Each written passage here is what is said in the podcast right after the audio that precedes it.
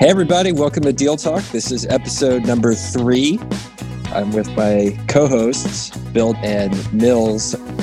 Deal Talk is a weekly show that we do as a podcast between the three of us, and we look at small business M&A from a deal perspective. So we look at deals that we find, uh, and those are either in the forms of teasers or sims, uh, sometimes anonymized. Sometimes we talk about them, are able to talk about the specific companies, and we just think about how to think about the companies.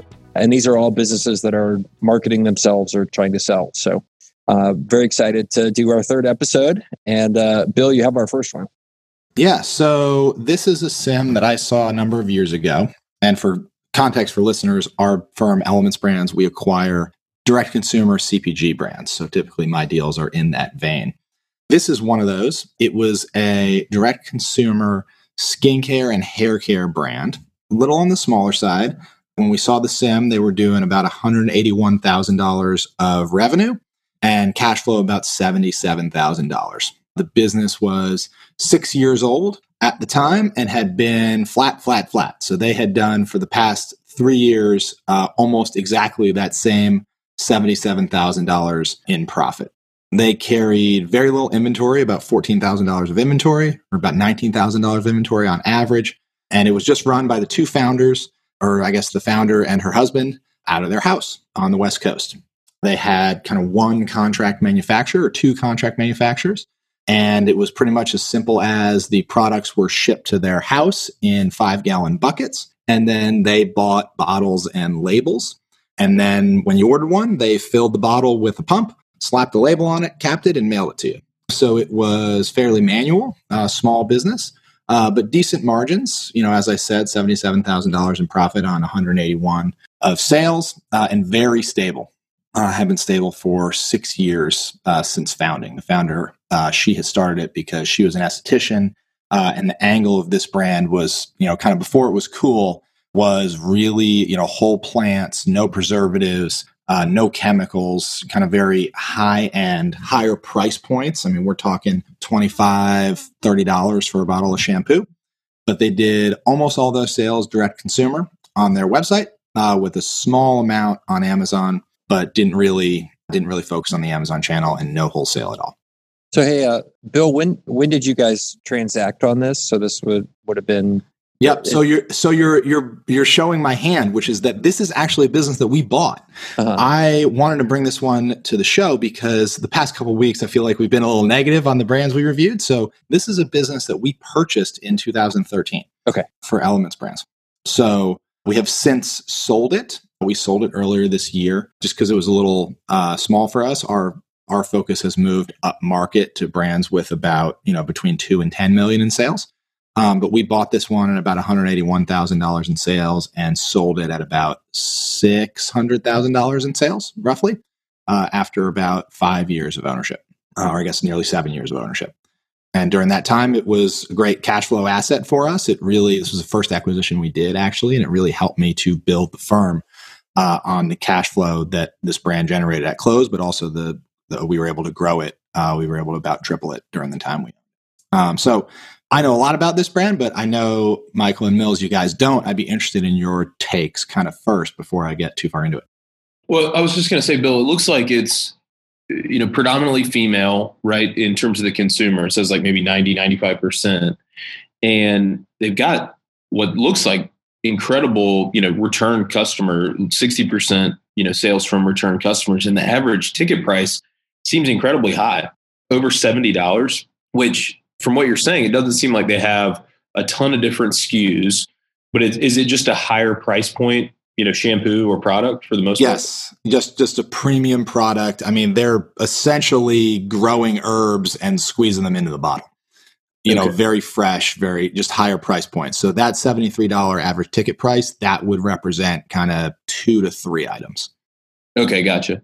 And what about like the differentiation of the product itself? Is it something that's just very hard to replicate then you know because uh, i'm thinking there's not anything proprietary about kind of getting the raw ingredients and squeezing it into a bottle is it just that it's so manually intensive that other people are going oh, i don't want to mess with that uh, honestly, no. There is very little, and this, despite what lots of people who own brands will tell you, most CPG brands have almost no IP outside of the brand itself. Hmm. Almost any product in any formula can be very easily replicated by a contract manufacturer almost exactly exactly or exactly to the point where a consumer can never tell the difference. Um, Mhm. So most brands, most companies here, the value of the differentiation is in their positioning and their brand story. There's very little typically proprietary IP in most CPG deals. This seems like it came about at a time. I mean, they started in 2006. You came in 2013. It, it seems like they did a great job of being early to this kind of natural, you know, natural kind of approach to to skincare and whatnot. Yes. And then it seemingly has gotten very, very crowded since then. And Yes. so, uh, interested in your perspective on that as you know, as you're considering your investment thesis in this business. Yeah, so that was partially our investment thesis in the business with that this was a growing category. The, what's interesting is kind of the growing category thesis. You know, oh yeah, I'd love to invest in businesses with growing categories. Something that we got wrong uh, a couple times early in our history is thinking that oh, when a category is really explosive, if you're early to it, that's a good thing.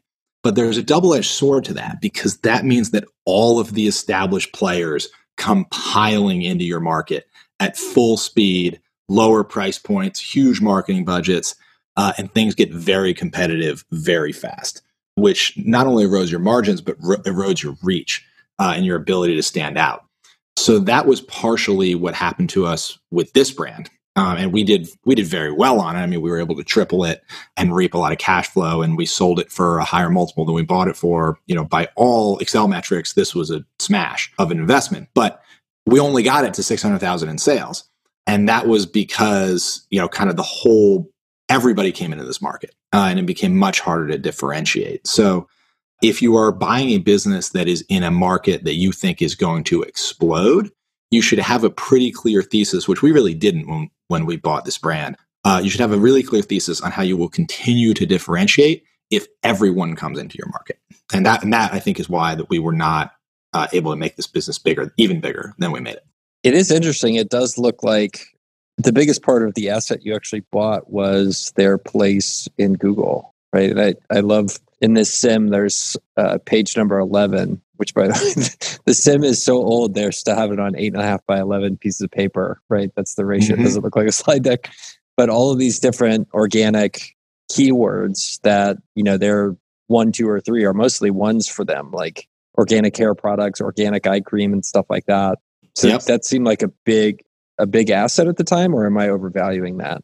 Uh, that seemed like an important asset, um, but even more so than that was the repeat customer rate and the Hmm. email list. So they had, as Mills mentioned earlier, 60% repeat customers. So more than half their sales came from somebody who had bought before. And that was incredibly attractive to me because typically, you know, with these consumable products, you will pay a lot to acquire somebody up front. And then you really make your money on sale two, three, four, five, uh, if you can get them to stick around. So I was really impressed and thought it spoke to the strength of the brand that they were able to retain people. And I will say, this is something I was very right about.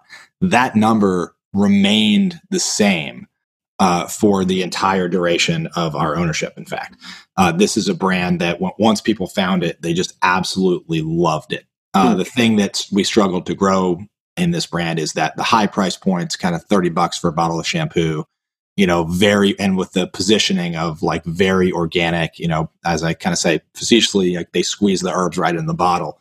You know, a lot of people don't care that it's that organic, like 10 out of 10. A lot of people will buy 8 out of 10 organic at half the price. Uh, and that was something that we struggled to articulate to the customer, which is why we only made it three times bigger. Interestingly enough, it's good that they had that high repeat level because I go look on Google now for these search terms where they were first and they're not even in the top five pages after you get past the ads. Yes, like I said, huge amount of competition piled into this space. Yeah, that's absurd. Bill, did you guys keep the branding as is? You know, it, it looks like very kind of homespun, you know, branding. And granted, it's this, this is also a little bit dated, you know, when you guys acquired it and when the sim was made. But did you guys keep the same name? Did you update the branding, up, update the website, those kind of things? So we kept the name because, you know, when you buy a CPG brand, the name is essentially all you're buying. as I, because as I mentioned before, very little IP beyond the brand. So we kept the name. And then what we did is, uh, you're right, it's very, it looks kind of very homemade, the branding in this sim. And so what we did is we surveyed the customers. We said, we're going to update this brand. We surveyed the customers. We said, what is it that you associate with this brand? We said, is it the script font of the logo? Is it the blue bottles it comes in? Is it the gold labels on the blue bottles? Is it certain phrases or, or you know, taglines? And overwhelmingly, the thing that they came back with was we identify the blue glass bottles with this brand. Hmm. So because of that, we just changed everything else and kept the blue bottles. Um, so we iterated the labels, the logo, all of that stuff to kind of freshen it, and but kept the blue bottles so it felt continuous to people. And that I think it still you know kind of seems fresh today. Good on you guys for checking that and making sure because you may have you know you could have haphazardly gone in there and been like, oh, these blue bottles look so old, you know. Let's let's put a let's put a you know a cool packaging together, and then all of a sudden customers are like, oh my, you know, you could be the same stuff in the in a different container, and all of a sudden your customers think that all the value's gone. Yep, it's because as I said, the whole value is the brand, and if you lose the trust and the association in the consumer's mind between this visual look and what's in the bottle, you're basically starting over. Can you tell us, Bill? I guess about about who the uh, who the buyer for you was, and and what made you go about thinking about, hey, it's it's time for us to exit size being a factor, but I'm curious about kind of the next the next phase, right, in terms of somebody else taking it over, and what was that process like? Yeah, so we decided to sell this brand uh, kind of late 2019, and it was kind of it was purely strategic for us based on size because, as I mentioned at the top of the podcast, we have moved up market a bit, and six hundred thousand dollars in sales was easily the smallest brand in our portfolio. What we realized is it's about the same amount of effort to run a larger brand as it is a smaller brand. So, you know, if you're going to send an email and it goes to a million people or 100,000 people, it's pretty much the same amount of effort to press send. Uh, and that scale kind of translates across a lot of digital marketing. So we, on purpose, actually shed our three smallest brands over the course of the last year. So we went to a business broker, uh, one that we like that sells e commerce businesses. And they helped us kind of put together perspectives, reached out to their network, and we ultimately sold it to kind of ironically full circle a guy and his wife, uh, just like who I bought it from who are going to take the brand, you know, from here and and hopefully grow it and do very well with it. What did you do, Bill, in terms of the just day to day operations? If you had this husband and wife, what was replacing their role like, you know, post close for you? Yeah, so that's a great question. So as I mentioned, they were doing it at home, and it's just the two of them, and they were by hand putting stickers on bottles and pump fill pumping them by hand, you know, into into jars and things like that. So when I bought it, I actually did that for about three to six months in my basement in Colorado, where I was living at the time. Uh, which is important, I think, when you buy a business to actually get into it and see how it's done. Uh, so I would, you know, wake up, I would look at the orders, I manufacture the products to fill the day's orders, and you know, I was I worked in my basement for a couple months. But uh, in parallel, we ultimately ended up finding a third party logistics facility who was willing to do kind of some of this hands on kitting. Uh, and so I ultimately outsourced it to this 3PL. I, you know, I flew out there. I trained their staff on how to do it uh, because it wasn't rocket science. You just had to kind of have the bill of materials for every item, you know, know how much, you know, fill it by weight and roll on. So that's how we ultimately did it. And then I was able to focus on just the marketing and growing the brand. As I mentioned, this was the very first brand that Elements Brands bought uh, back in 2013. So at the time, I was doing nearly everything. So kind of after I was able to get the operations outsourced, that's when I could focus on growing the brand. But it was critical to have the operations on lock before we could grow it. Super interesting. So what you know, what as you think back on you looking at this deal before you did it, what what surprised you that you didn't know at the at the sim time that you would, you know, go back and tell, you know, young Bill, hey, look out for this, it's gonna bite you in the butt? Uh just the level of expertise that was required in this market. Because mm-hmm. as I mentioned, this was a very, very high end, very enthusiast kind of skincare and hair care market. And I, you know, at the time was not a skincare and hair care enthusiast, uh, but I figured, oh, you know, it's just a widget, you know, I can sell it.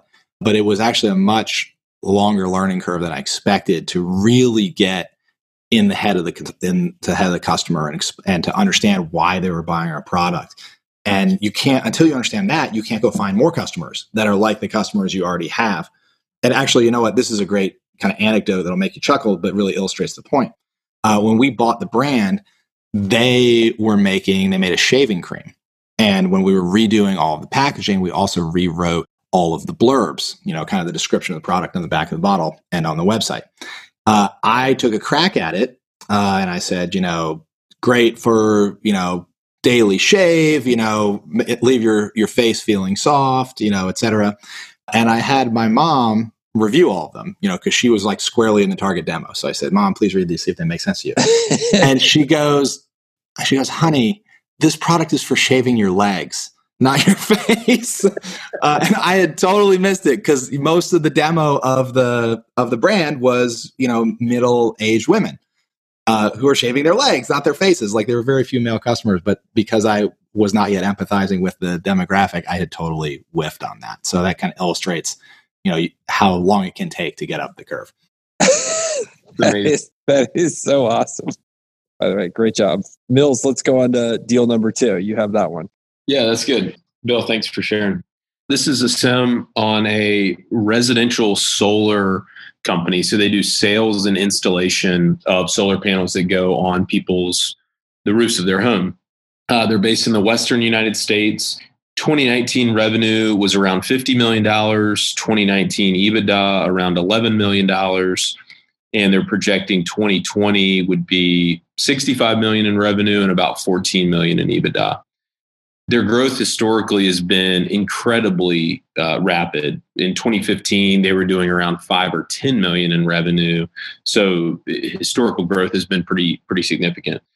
Uh, in terms of forward-looking growth, they kind of tell this story about look, we can expand into new markets. They've really focused on one geography and they anticipate that they'll get you know a fair amount of scale and benefit from leveraging the processes they already have in place. Their customer type is is all residential. There doesn't seem like they're doing any commercial or industrial or municipal. And uh, it's majority owned by the one of the founders uh, who wants to exit.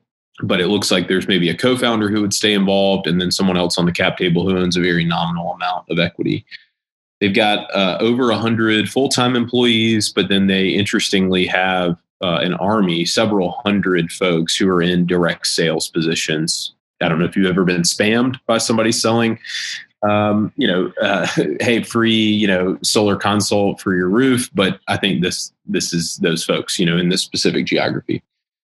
It's an interesting company, you know, at face value. You look at this and you go, "Wow, this is a this is a huge amount of revenue." For what they do. It's a pretty significant EBITDA margin, over 20% EBITDA margin. But there are a surprising number of these in the market, is, has been my observation over the last several years. And I, I think it's a little bit of, you know, an arms race to see who can kind of get the most market share by whatever time interval. And so there you look at a company like this and you think, wow, this is pretty differentiated. There are dozens of these. I mean, dozens and dozens. So it's it's hard to parse that out just by looking at this one sim. But when I kind of zoom back out, this is a fairly crowded space. The way that this actual company works is a little bit, it seems very kind of simple at face value. Look, they call you, we'll sell you solar panels, we'll install them on your home and you know it's going to lower your electricity bill. It's actually much more complicated than that because most of these companies they actually you don't pay anything to get the solar panels. It's annuitized by this company in the in the sense that they usually finance it for you and it's all driven by this mechanism called a power purchase agreement a PPA and so this company basically sells you, you know, for very little or almost nothing sometimes. They sell you the solar panels, they install them on your house, and then they take possession of these PPAs and they sell them to a syndicator. The people who end up holding these PPAs get a pretty significant tax credit. And it's this is one of those risks where a flag goes up in my mind, but it's incredibly regulatory sensitive the the solar tax credit program could you know theoretically go away overnight. It's been phasing down from about a 30% tax credit to 26% soon it's going to be a 22% credit. But all that to say that all, all that benefit flows to the person who ends up holding the power purchase agreements. It's a fairly capital intensive business, uh, which I've seen from this company and a number of others because they're basically coming to you and saying, "Hey, look, we'll finance these things for you." So, you know, it's about 50% gross margin. The actual collection of revenue and cash flow, when you get down to it in some of these companies, you know, they could have very, very big EBITDA numbers, but the actual free cash flow on the statement of cash flows uh, sometimes, you know, is is just infinitesimally small. One thing to note on this is that, especially with these solar installation companies, the EBITDA adjustments are sometimes just astronomical. So, so for example, on this one, about 50% of the EBITDA is in the form of adjusted EBITDA, which you got to parse through it, but at face value is a little bit of a concern. Some of them are okay. Some of these things are like, hey, look, the the owner got a free solar installation on his house. Okay, that that would probably be a benefit that flows to me as the owner of this company. Uh, that those are real dollars. Uh, like for example, if you see somebody who's paying four hundred thousand dollars a year to upkeep their yacht, if you own the business, that's real that's real cash that you're going to collect. Some of the others are a little bit more suspect, and and I would say are kind of you know pie in the sky. Things like when we stop sourcing products from a certain country, here's going to be the increase in our margin. If that's the case, this is me being the skeptic. Then why haven't you done this already, right? Um, or hey look we've got this massive in in this case it's about a $2 million a year discretionary bonus to employees. And they're saying look you can adjust this whole thing back. And that's just imagine that conversation with your key employees. Hey congratulations i'm the new owner. We're really thrilled you know to be partnering with you. And by the way you've been grossly overpaid and we're going to bring you back down to market rates. That's not an adjustment that you could stomach. So that's the high level overview. Uh, you, you guys feel free to chime in or tell me what you like or don't like. Yeah, this does feel like one, you know, you, you kind of think about companies of how much of their environment and ability to succeed is in their control. It seems like a lot of it is out of their control, right? You have you have the the supplier side, you have you know the uh, the other thing I think about here is the PPAs and the appetite for people to to buy those as syndicators. How do you think about that kind of aspect of it, Mills, or do I am I thinking about that these guys actually have more control over their destiny than it seems like at first glance? Well, uh, no, I mean to me it does feel like they're in a fragile position. Now they they they mention, you know, they reference that they've that there are many people who can buy these PPAs and they work with some of the largest ones and you know, one of them is a publicly traded entity. I mean, they're not, you know, it's not like they're going door to door saying, "Hey, do you want to buy solar credits?" But you're right. I mean, to me, in terms of where you sit in the value chain and and how that how those dynamics can change i think companies like this can get squeezed mm-hmm. pretty easily right i mean if all of a sudden tax credits change if all of a sudden syndicators decide they want to extract more value from you if a lot of new entrants come into your market and all of a sudden your margins on revenue are squeezed you might be getting nibbled to death, you know, on the sale of these power purchase agreements. All of a sudden, your 20% EBITDA could, you know, theoretically get get very, very low, you know, just in order for you to remain competitive. And this is, I mean, $50 million of solar, you know, panels is that's a that's a lot, right? I mean, you're talking about a pretty significantly sized operation, but this doesn't seem like something that has a compounding advantage the larger it gets. No, I agree, Mills. And the on the plus side, I think there is a certain type of buyer for whom this might make sense because, as you kind of alluded to, this business model is not unique. You know, as we've kind of all been, I think, probably spanned by people wanting to put solar panels on our house and, and do a PPA, et cetera. But if you are a sales executive, or if you maybe already own a business, this would be a great add on. If you are already in this business, if you felt like your edge was in scaling and sales, and you wanted to buy a business where the business model had kind of already been figured out, right? There's lots of competitives. This business model is defined, right? You don't have to reinvent the wheel. But if you can sell and you can scale a sales org, you might be able to do well with this. Now, of course, as you guys have alluded to, you're rolling the dice on all the regulatory risk in the meantime, but so is the rest of your industry. And if that's a risk you can get comfortable with, but you think that you're just a sales animal and you can build a sales org, you know, this might be interesting. Yeah, yeah. I think this business also is they're a little bit of a victim of their own success. 11 million in EBITDA is it puts it puts you into this kind of pool where the the buyer just the pool of buyers is so small on an 11 million dollar EBITDA business. It's in essence got to be a family office or got to be an established private equity firm. And I think a private equity firm would pick this thing apart. I mean, to me, a couple other red flags is you've got typos in the sim. You know, it's an incredibly redundant and repetitive sim if you if you kind of go through these different sections they're basically saying the same thing over and over and over again in some cases that can be a huge plus right because people don't spend time on it and they kind of pass it by but at 11 million in ebitda this is just this would be way too big for an individual right? Or even a group of individuals to pull together. So i hear you on that but i also think that they've been a victim of their own success. Yep fair enough. One thing that really stands out looking at the sim, and I think we talked about this last week, the sims and the prospectuses will tell you a lot about what kind of culture you're dealing with and where they're strong and where they're weak.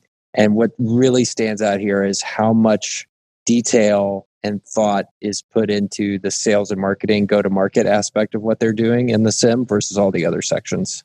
Like it's like, okay, here's our playbook. Like we've got these people in the Philippines, they do this. Like under sales and marketing, so I do think that that to me shows, hey, if you were, you know, wanting to say, if you were a Nevada based provider of of exactly what these guys do, and you wanted to buy somebody who's going to bring a real high velocity sales culture into your company, I like that aspect of what they're doing.